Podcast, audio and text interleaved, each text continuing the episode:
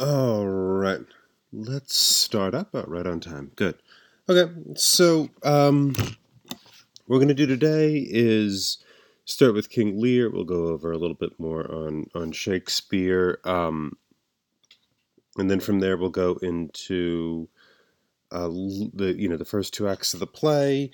And that'll be that today. Um, Seems like I've gotten a few questions over the weekend, again, about the weekly responses.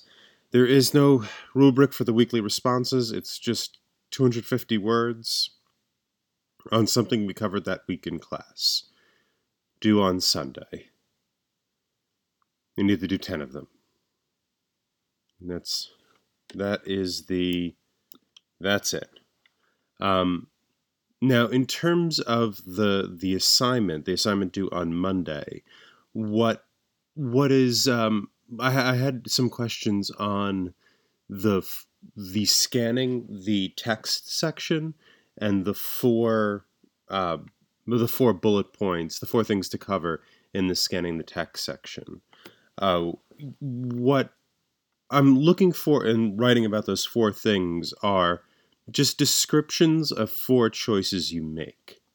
Now, I listed at the bottom of that worksheet in A through E different examples of places where you would make a choice. Um, for example, where you would change from, you know, maybe an iamb to a trochee, enjambment, effeminate endings, things like that. So, you would want to write when doing the assignment, you would want to, to um, acknowledge four places when doing the scansion where you made you know a, choice with regards to you know how you chose to scan the text.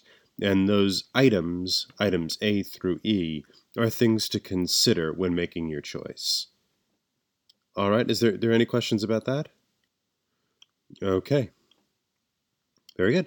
Um, excellent. So talking about this week also, we're going to do Lear. Um, we're going to look at the the movie a little bit. The uh, and then we're going to look at Ran on Friday. So Ran, I think if you have Criterion, it's there. Um, you might get it on Amazon. I'm I'm not sure, but take take a look around for that. That is going to be a more dramatic, um, a more dramatic version of not more dramatic, a, a more different version of King Lear than what we saw in Kenneth Branagh's As You Like It. So, the As You Like It used this kind of directorial vision of having a, a colonized part of Japan, of 1860s Japan. In Ran, what you're going to see is a completely new vision of the play of King Lear. And we will we'll talk about that a little bit or try and squeeze that in along with Lear itself. So, any other questions before we jump into into this? All right. So, here we are. Um, so what's happening in theater at this time? This is the the second half of the 16th century, the Elizabethan era, is um, the, the plays themselves become more sophisticated. You do see under Henry VIII, something developed called the Master of the Revels, which is just a person whose position it was to make sure there was enough theater really to entertain the king. This later, this position later becomes a sort of censorship position, um, which you know uh, starts licensing or allowing certain plays on the stage and certain plays off the stage. Just becomes, you know, a kind of small deal here but it becomes like a really big deal um, later on. We see in the 18th century, and so we, we might run into that again. But anyway, here's how theater is developing in this kind of a little more sophisticated way. You start to see what is known as the university wits, um, and they're coming out of the two places where universities are, Oxford and Cambridge. Um, they are being taught by, or being inspired at least by, Thomas Sackville, the first Earl of Dorset, those are his years. And he was the person who developed blank verse in his play Gorboduc, which be thankful we are not reading for this class. Um, it's a fairly dry play. uh, and it's performed. It was performed in the 6061 Christmas Festival um, by the Inner Temple, which I believe is a legal place. I'll, I'll look that up. I'm not quite. I, I, don't remember what the Inner Temple teaches. I thought it was law, but anyway, um, they they put that on, um, and that play and other plays he wrote became a big inspiration for a lot of young, very well educated people who um, you know, began to apply a lot more sophistication to the theater. It should be noted that the theater at this time, and even the theater through Shakespeare's time, was seen kind of in the way we saw sitcoms. Um, very often, the writer of the play was not mentioned. Shakespeare, Ben Jonson, these people were exceptions to the rule. Typically, uh, uh, the writer's name is not mentioned, and often plays are written by a number of people. You would have, uh, and this is true of Shakespeare too. Shakespeare's latter works are actually written with John Fletcher. So, you know, um, it, it's very common for each play to be collaborative. So they're, they're not really seen as these kind of individual works of genius, the kind of the way we do nowadays. The types of work that were considered um, intellectual and upper crust were sonnet sequences and lyric poetry and epic poetry.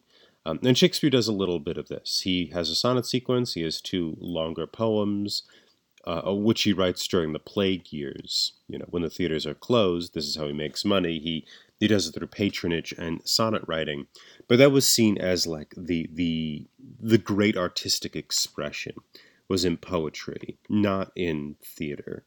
Um, However, what we're seeing is people with an education in classical verse coming to the theater. And this is where, like, this kind of um, um, maybe a more intellectual flourishing begins to happen around this time. Um, the people who, as I said before, inspired by Sackville and begin to work, they're known as the university wits. Uh, these are, as I said, playwrights attending Oxford and Cambridge. Um, and you could see a few of them here Thomas Kyd, Robert Greene, John Lyly, and the most famous of them is Christopher Marlowe. Um, and they begin to lay the groundwork for Shakespeare. And you could see that. So Thomas Kyd is the person in the Spanish tragedy, writes the first uh, Elizabethan tragedy the same style that Hamlet's in, the same style that Othello is in, the same style that Lear is in. It really begins with Kyd. Uh, you could see Robert Greene. Um, his prose drama becomes the basis for Shakespeare's The Winter's Tale. Uh, the comedies of Lyly are are inspirational to Shakespeare's comedies. So these people and the development of this university wit system, though Shakespeare himself did not go to university, is formative for these plays. And the most famous of these, as I said before, Marlowe, um, and his works are long, they're grand, they deal with uh, people trying to take over or change the entire world. Um, I, I, has anybody read Dr. Faustus? I'm in I'm in presentation mode, so you have to turn your mic on and say so.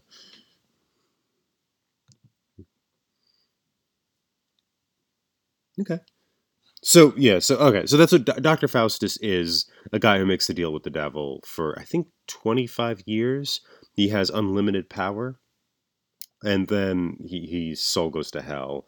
Um, Tamburlaine is a two part play, incredibly long and interesting play. Um, I I saw it in Brooklyn about five years ago. The entire two part play. Um, they did a nice job with it. But anyway, very long play about um, the Great, who attempts to to you know take over the known world.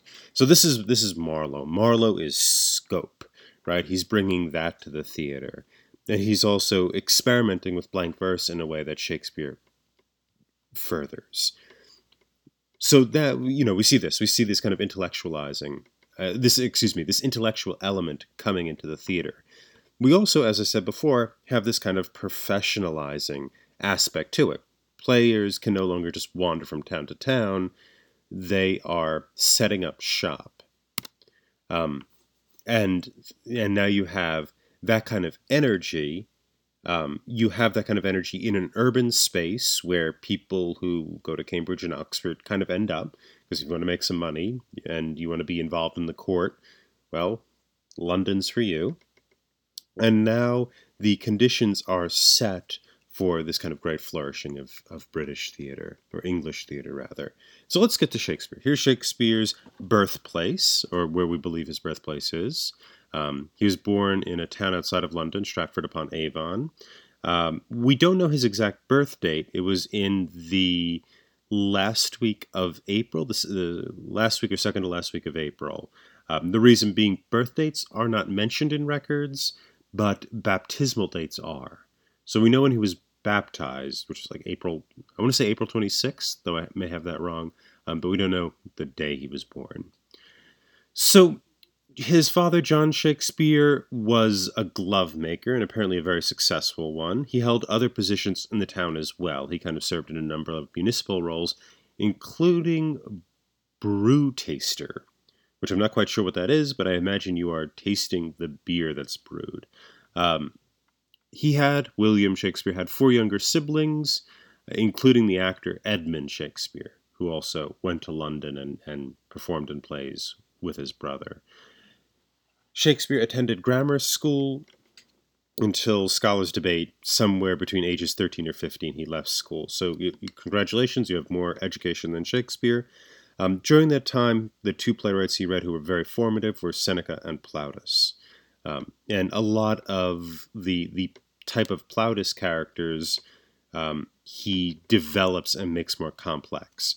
One example would be Malvolio. Malvolio, who is taken from the braggart soldier mold. Uh, it, does anybody know Malvolio or the play Twelfth Night?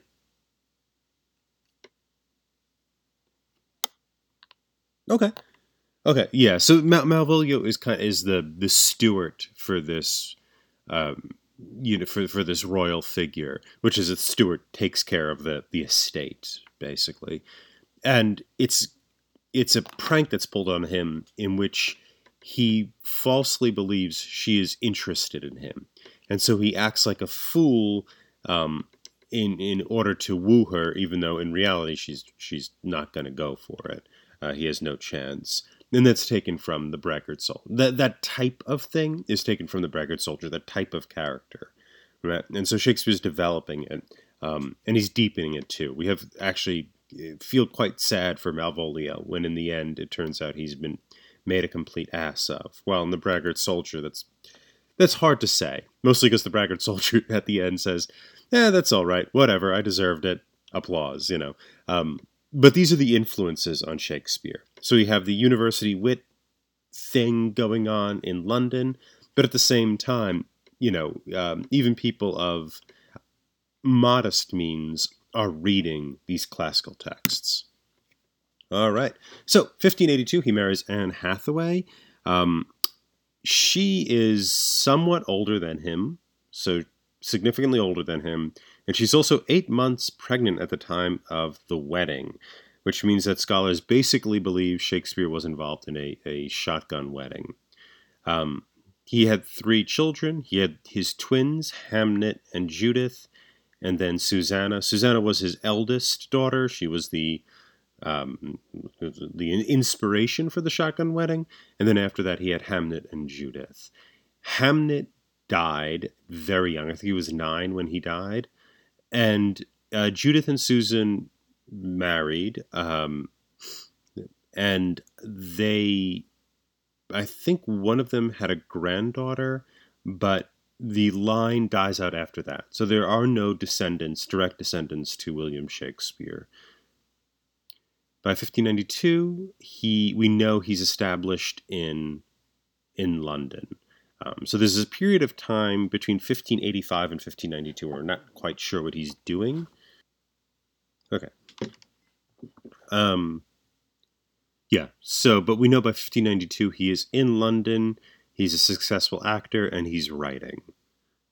Uh, he becomes over time a shareholder in the Lord Chamberlain's, Chamberlain's Men, which, when James takes the throne in the early 17th century, becomes known as the King's Men. And what a shareholder was is a shareholder like in a company. It's somebody who owns stock in the theater itself. Um, playwrights typically were not people who made a lot of money. Um, you know that that was not the the appeal was the playwrights. So how some writers made money was either as actors also, or in Shakespeare's case, as people who bought into a company. Now, there isn't that many companies around. So, you know, we know with Elizabeth, the initial license was for four companies. I think there is more by then. Um, but, you know, generally that's. Uh, that's not the case. Um, th- th- that's not the case that there's a lot of companies. So typically, playwrights were not shareholders. They were simply not well paid people. Um, and their names, as I said before, didn't resonate very much. Often, when plays were published, which was not frequently, the the names of the playwrights didn't appear on the play even. So Shakespeare's a rarity, both in his talent but also in his business acumen. By becoming a shareholder and actually becoming quite uh, quite well to do from his stock in the King's Men. Um, so sometimes sometime between 1611 and 1613, he retires back to Stratford on Avon. He buys the second largest property in that town. I, I don't know what the largest one is. And uh, he retires there, dying in 1616 at the age of 51. Um, most pl- most uh, um, shareholder theaters didn't have a playwright for the theater. The playwrights tended to write for one group or another. Again, the, the king, uh, what it was called the King's Men at this time, was an exception, and so Shakespeare handed over the duties to John Fletcher, a writer he had been working with in his later plays, such as Henry VIII and Two Noble Kinsmen. And so that's kind of his story. Um, What's interesting about Shakespeare, if you ever, you know, kind of dive into his biography more, is that we have more kind of physical material, documents from Shakespeare's day, than we do with most other playwrights. The problem is that a lot of these documents don't particularly reveal uh, Shakespeare's opinions on things we might be interested in. We know he was pretty litigious. He he sued people frequently, uh, usually for land problems. Um, he also uh, purchased a coat of arms for his father, which was this kind of um, this this official seal, something like that. And if you paid uh, enough money, you could get your your family could get a coat of arms, which documented them as as being well to do. Um, and he was able to do that for his father, and we have the application made for that. Um, but unlike people like Ben Jonson, for example, we don't really know Shakespeare's opinion even on his own plays. Ben Jonson, who's a little younger than Shakespeare, and his work is very different. We're not going to do Ben Jonson, um, but he, his work tends to be about London and about the the goings on of the city. It, it's much more local, and the the tone is utterly different than Shakespeare. Um, but Ben Jonson wrote about writing, he wrote about doing his own work. Ben Jonson also made an effort to preserve all his plays. There seems to be no effort on Shakespeare's part to preserve his plays. Right? Shakespeare seemed to write them. He didn't seem to make an effort to publish them. We know of at least one play that was lost. We probably know of two plays that were lost. Um, and so he despite there being a lot of biographical evidence of him, especially compared to other people in this time, there's still a lot of mystery about him. You know, we, are not quite sure where this great, who, how this great work came out of him. Um, but here's some what I call fun pictures, as you can see. Uh, so this is the coat of arms that, here's the application for the coat of arms. You can see that there. And there's a little pun in it. You can see the spear coming out of the shield. That's that's Shakespeare's joke. Um, no, the the spear on the shield rather. That's that's the little pun for the coat of arms. Um, this is Shakespeare's home. Uh, it doesn't exist anymore. It's been it's a garden now or something. It was it was paved over. Um, but here's a drawing we have of it from 1737, so a little more than 100 years after he died, and it was apparently still standing in 1737. And this is the oldest picture we have of New Place, which is the name of the, the residence. Um, yeah, very large, not all that interesting looking, honestly. Here are fun pictures uh, of Shakespeare. The, the most famous portrait of him, which is you know, it's not. We don't have a guarantee that's of him, but scholars believe it is. Um, the Chandos portrait from around 1600.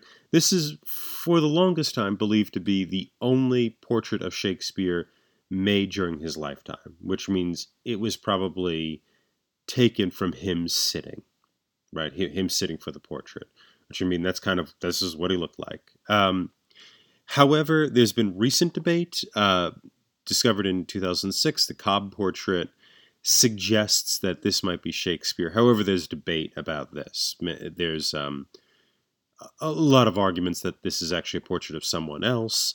We're not entirely sure. A few years ago, about 10 years ago, this portrait made the rounds in a lot of museums. So if you were in in New York in like 2000, uh, 2014, 2015, you you could have seen it. It was at the Morgan, um, but this is a big deal a few years ago when this portrait was discovered. Okay, now we get into publishing during the early modern period. So you have the quarto and the folio. These are the two main types of books that are coming out. The quarto was on a single sheet.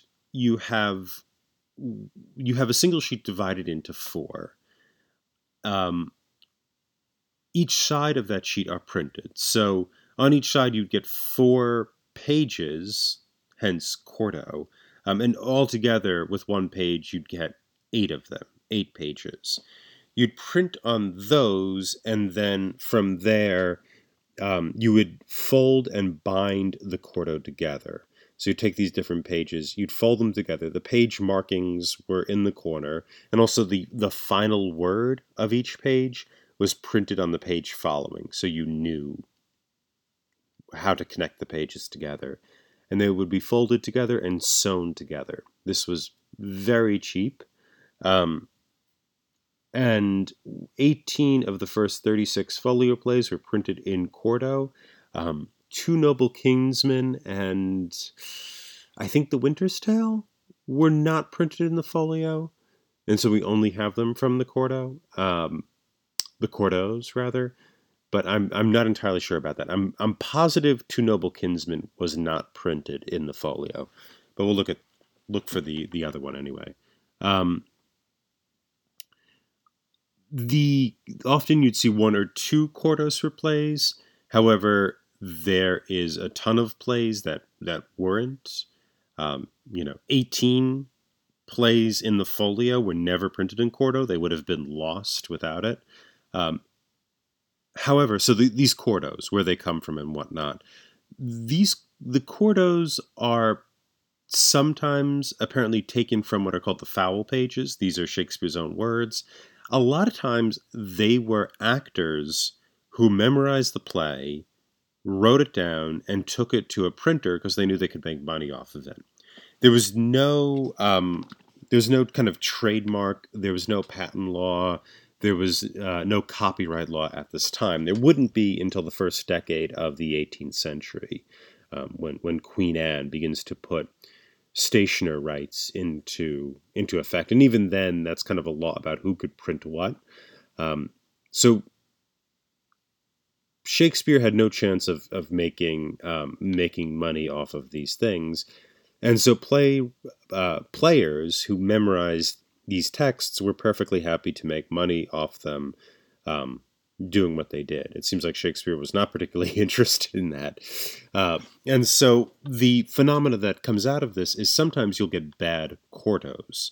Um, Hamlet has a very famous bad quarto, and sometimes even different schools or, or different theaters will put it on, right? They'll put on bad quarto Hamlet. Um, yeah, and sometimes though the quarto will provide lines that are not in the folio. Lear is an example of this. There's about 300 lines between the first and second quartos of Lear that don't actually appear in the folio. And so when you see a quote unquote complete production of Lear, which just means as many lines as possible, um, those involve synthesizing the folio and the quarto. Uh, and so that's interesting. This here is the first, this is a picture that is of the first quarto of Lear. Uh, Nathaniel Butter was the publisher. Um, and you could see in the, the bottom of the page they're printed by Nathaniel Butter and to be sold in his shop at Paul's Churchyard at the sign of the Pied Bull near St. Austin's Gate, 1608. Um, so St. Paul's was the, the, big church there, and apparently there was a a, uh, a shop underneath a, the sign of a bull, and that's where you could, you know, find um, Mr. Butter's plays. People believe that um, that this was uh, uh, copied from an actor, like a this an actor memorized the first quarto and kind of gave it to Butter to to publish. Um, people think it was probably the actor who played Edgar because if you see the title, um, the word Edgar is seems to be larger than the word Lear, so that's that's why people believe that. Uh, and however, the, the second quarto printed in, in 1619 after Shakespeare was dead. But that's how a lot of these texts circulated and survived because um, because of what today would be illegal printing, but back then was kind of legal printing. Now, here's the real important one. This is the folio. This is printed 1623, contains 36 of Shakespeare's plays. Initially, there was 750 copies printed, which was a large printing. Only about just over 200 of those survive. Um, and I think recently, maybe as recent as 2012 or something, two two more were discovered. So people are still finding folios. Um, 18 plays printed in the folio appear in no other place. And the cost per folio was 15 shillings. Um, to bind it together, there was a leather binding that held it together, unlike the quarto, which is just sort of roped together. Um, that's about two hundred dollars in in modern money. So, you know, expensive, extremely expensive for people back then, since two hundred dollars might be like a year's income for a, a lower income person. Um, I did want to play this link here just because it's cool to see how it's printed. Let's see. Let me go through this entire uh, outline here, and then we'll uh, this, this entire slideshow, and then we'll see. Okay, so performance. So uh, King Lear was first played. The the character himself was first played by Richard Burbage. Pictured here. Here's a, a picture of Burbage, who was a the the son of James Burbage. We mentioned him the other day. He built the the theater, the second theater in England, the second stationary theater in England. He also built the Rose. He also built the Globe, um, and Burbage was his son and like the the great actor of his day. He was the first Othello. He was the first Lear. He was the first Hamlet. Um, so very important actor. Uh, the Fool was written for another extremely famous actor, Robert Armin. Um, clowns in this time garnered a lot of attention.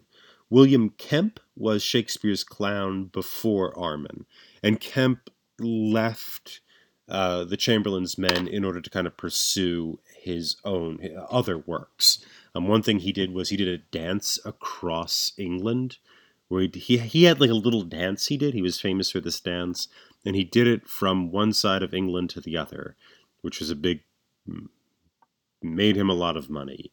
So, you know, that's really cool, I guess. Um, but anyway, he was replaced by Robert Robert Armin, and Armin, unlike Kemp, was much more, um, much more of a wit rather than a physical fool. Excuse me. And so Shakespeare had to change the the type of fool character in order to to accommodate the talent that he had. Um, Armin is a very talented guy, apparently, by by all accounts. Um, but he did things differently than Kemp, and so, you know, when you read later Shakespeare compared to earlier Shakespeare, the changes in part aren't just you know out of the head of the genius; they're based upon the material conditions that he was working with. Um, when the play was first re- performed, so the play had to be registered. The Stationers Register was the place he did that. It uh, in in publishing one of the public uh, there was a publisher of this play who mentioned that it was performed on December 26th. It could have also been performed as early as 1605. There's a poem we found that was published in 1604 that seems to be lifting lines from King Lear. This poem is our best evidence that this play was performed as early as 1604, but honestly, we're not entirely sure. It seems like it was at least performed, it couldn't, its first performance couldn't be later than 1606. We know that much. Um, there was another play called King Lear from 1594. This is played by another company, the Queen's Men, uh, and it, it seems like that was very popular. Shakespeare, as he did with a lot of things, drew from Holinshed's 1987 book, The Chronicles of England, Scotland, and Ireland. Um, I, am not misspelling there. That's how they spelled Scotland and Ireland back then. Um, Holinshed is very, very famous. His chronicle was very, very famous, and Shakespeare used it as one of his primary sources, not only for Lear, but really for the history plays. And so the the stereotypical and probably not wholly inaccurate depiction of Richard III, for example, that's like a Holinshed thing.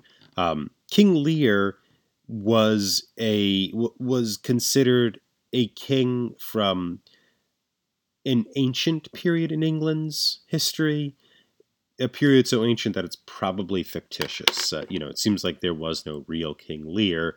However, it's uncertain to me as to if the, the English people of 1600 knew that. It, it might be the case they thought he was a real king of England, um, you know, based upon the fact that Holinshed is chronicling him as such. Okay, so here's some more fun pictures. Here's uh, Robert Armin. Um, you could see he how popular he was. Uh, he he starts writing, and here's a, actually a picture of him. So in a quarto, he is so popular he he gets a, a picture made of him. Um, here's William Sly, another very popular member of the company. I'm not entirely sure who he played. I think Kent probably in in the, uh, the, the in King Lear, um, but we don't really know. All right, here's some more. Oh, here's like a fun little bit. This is this document on the left is a I think a, a land survey for a property that's being sold, and it's the first mention we have of the globe.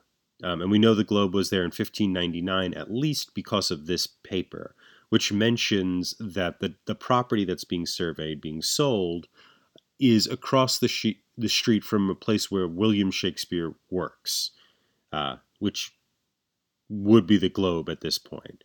Um, so we know that the Globe was, we know the Globe's earlier date. Um, being 1599 because of that document right there which is interesting just i thought it was interesting how history is constructed right it's from these kind of in these indirect ways that we are able to stitch together what happened right it's not somebody you know doing a property sale for the globe itself it's somebody writing about a property that was across the street and just trying to let people know where it was and in so doing informs us hundreds of years later when the Globe started, or roughly when the Globe started. Um, on your right, here is a original product, not original, um, original tech, I guess you would call it, or, or original style production of Richard III, um, starring now Oscar winner Mark Rylance as Richard III, who was the, the managing director uh, and arti- excuse me, the artistic director of the Globe for a number of years and this is the most accurate uh, creation of um, the costuming at that period, and you could see that. Um, you know, obviously, the there's a man playing. Um, I think that's that's Anne, if I'm not mistaken. Uh, and so they tried to make the the Globe at that time was trying to make productions as close to Shakespeare's day as possible. Um, the costumes were extraordinarily expensive. That gown in Shakespeare's day would probably be around 300 pounds, which was about hmm, like 35, 40,000 pounds in today's money. So, you know, probably more than your education. Um, so the costumes were the most expensive thing. They were more expensive than the building. Um, you know, they were the most expensive thing there. They were the most expensive capital. They were locked up secure at, at the end of the day. People didn't leave with costumes. Um, you know, so yeah, that that was that was the most important actual physical item in the theater. I think that's it. Um, let me see. Okay. You know what? Let's not do this. It, it shows how things were printed back then. Um, it's a video of it. I think it's fairly long. Uh, oh, not fairly long, excuse me. It's only like three or five minutes, but um, I'm going to post this, obviously, as, as I do with all the, the slideshow presentations, in the in the content folder. So if you want to see that video, uh, just just click on it. It's part of the Folger Shakespeare thing. Um, the Folger Shakespeare Library has a pretty good and informative website. So if you're interested in more of this history stuff, that would be great. But okay, let's get into the play itself. But before then, any questions about any of that?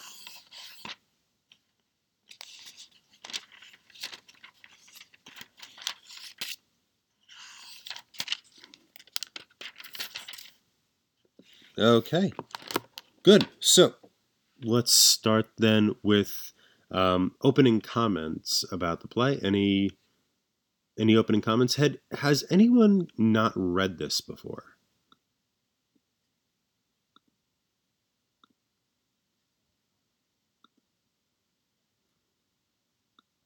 Okay. Has anyone read this before? How about that? That seems to be the better question.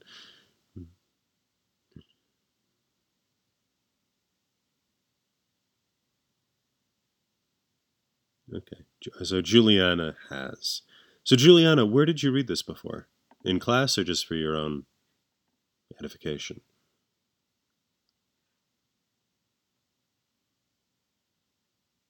Oh, okay. High school class. Good. All right. So I think we have one person who who's read this before. Great. So this is um I picked this because I well Hamlet's my favorite tragedy. Um, I think that this is probably the, like the saddest tragedy. This is the you know the most upsetting. Um, and I think probably everyone here has either read Hamlet or has you know stumbled upon it at some point. Um, so I picked As You Like It and Lear because I think they're they're two very different plays, but plays you guys probably haven't read, so you at least get to do something something new.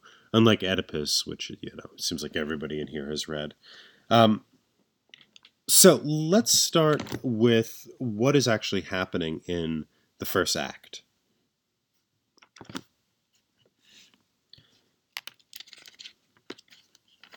Okay. And we'll start even with the first scene. What is Lear doing in this first scene?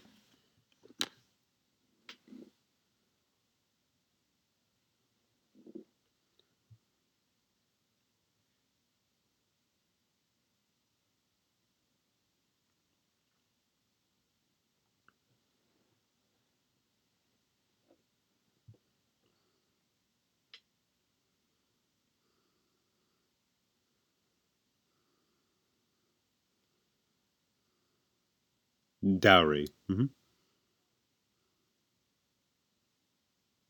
Okay, good. Yeah. So there's Lear is old. He's king. He's dividing up his kingdom, and he wants to have a testament from each daughter about how great he is. And so the first daughter to go is um, Goneril.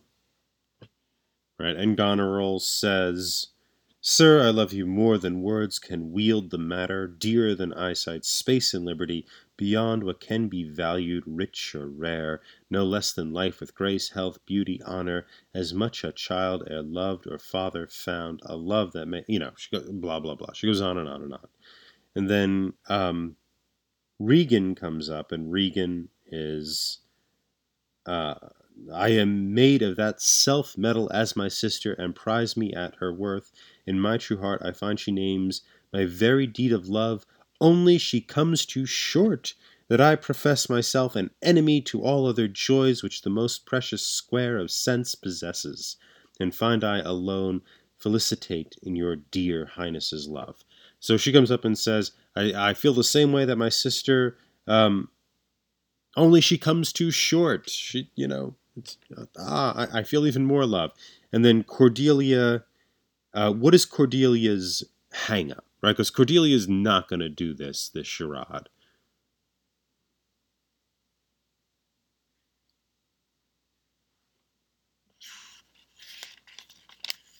Well, what what is her hang up? Why isn't she going to participate in this?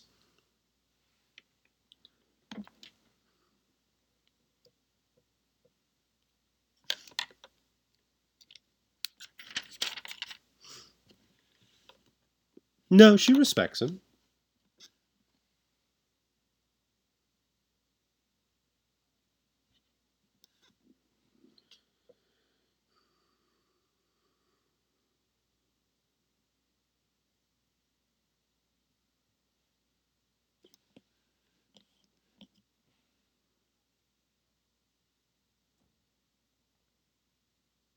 Yeah, it, it, she's not going to do something she finds fake or false, right? In order to, um, you know, in in order to make sure she can guarantee some land. She kind of finds it bizarre that her sisters are um, kissing ass in order to get property, right? And she says this is one one um, ninety five. Good my lord, you have begot me, bred me, loved me. I return those duties back as are right fit. Obey you, love you, and most honor you. Why have my sisters husbands, if they say they love you all? Happily, when I shall wed, that lord whose hand must take my plight shall carry half my love with him, half my care and duty. Sure, I shall never marry like my sisters. Um, and so she you know um, exactly. So she's saying that her her husband's going to carry half of my love with him half my care and duty um, which is going to be kind of a problem if you keep saying I, I love my father with all my heart and everything i do is devoted to him. She's being honest here. She's saying i have duty also to whichever future husband I, I take up with, um, and you know whatever land he has, and so she refuses to, like you guys said, uh, kiss Lear's butt, um, and she gives reasons for it. There's actually, you know, my sisters must not be honest because if they're saying they love you above all things and wholly, they are not, you know, taking into the fact that they have a, a, a husband. They both have husbands to consider. Okay. So there's that. And what is the consequence of that?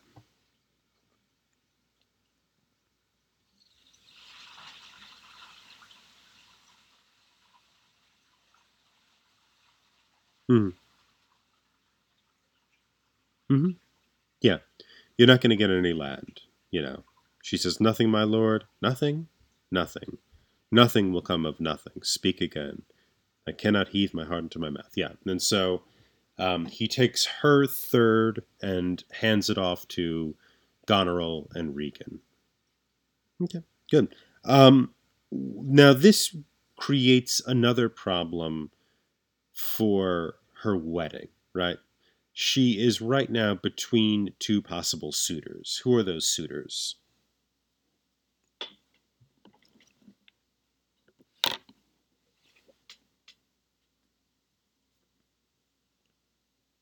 Yep, Burgundy and France, exactly.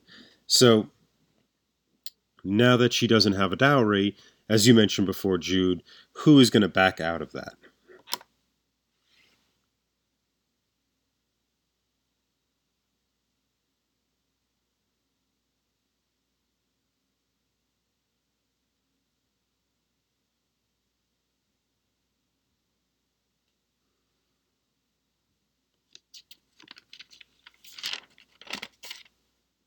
Who's going to marry her then?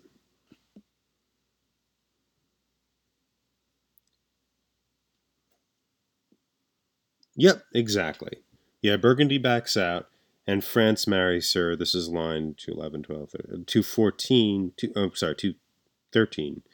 Tis most strange that she, whom even but now was your best object, the argument of your praise, balm of your age, the best, the dearest, should in this trice of time commit a thing so monstrous to dismantle so many folds of favor. Sure, her offense must be of such unnatural degree that monsters it, or your forevouched affection fall into a taint, which to believe of her must be a faith that reasons without miracle, should never plant in me. Um, yeah, and so uh, then Burgundy later says, Royal King, give but thy portion, which yourself proposed, and here I take Cordelia by the hand, Duchess of Burgundy. Um, Burgundy says, I'm sorry that you have lost a father, that you may lose a husband. And so that leaves that leaves France. Okay, good. So that happens, right? Um, France is marrying here, Burgundy's gone. What else does this disagreement with Cordelia cause? What other character becomes highlighted as a consequence of it?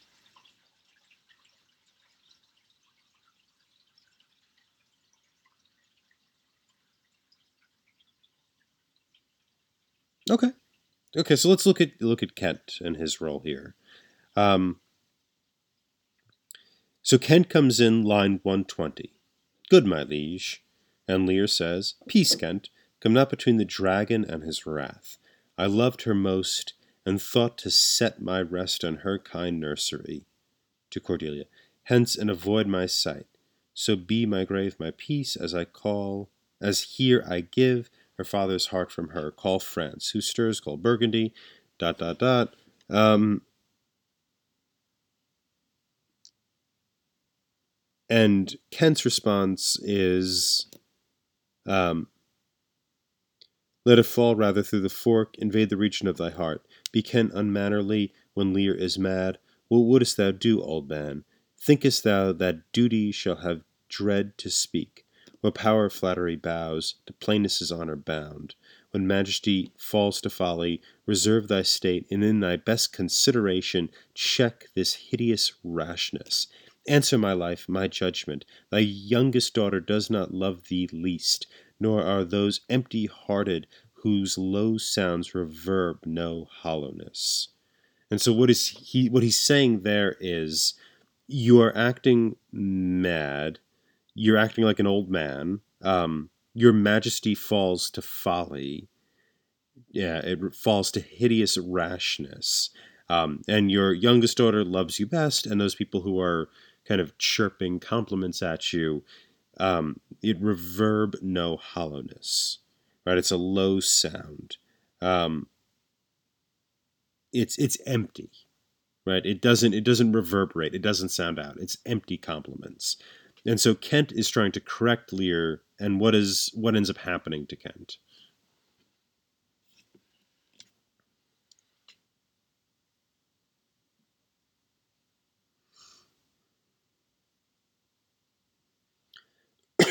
yeah, he banishes him. And Kent does come back in disguise.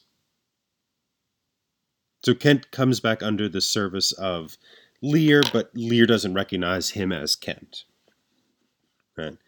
Yeah. So so Lear um, Lear says, Five days we do allot thee for provision to shield thee from disasters of the world, and on the sixth to turn thy hated back upon our kingdom. If on the tenth day following thy banished trunk be found in our dominions, the moment is thy death. Um, and so Kent will, will later come back. Uh, to serve Lear and help him in disguise. Okay.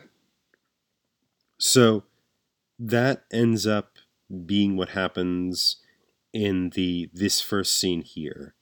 Um, and then it ends with a little conversation between Regan and Goneril. Um, which they think on how to manage their father and manage France. And then we jump into scene two. And so, what's the main conflict going on in scene two? What is the, the conditions that are being introduced? Oh, we're over time. uh, we don't get very far, do we? Um, okay, great. So we're over time. It's eleven oh one or eleven oh two by now. Um, so next time we'll we'll start on scene one, uh, scene two. Sound good? Okay. Thank you. I'll see you then. I'll see you Wednesday.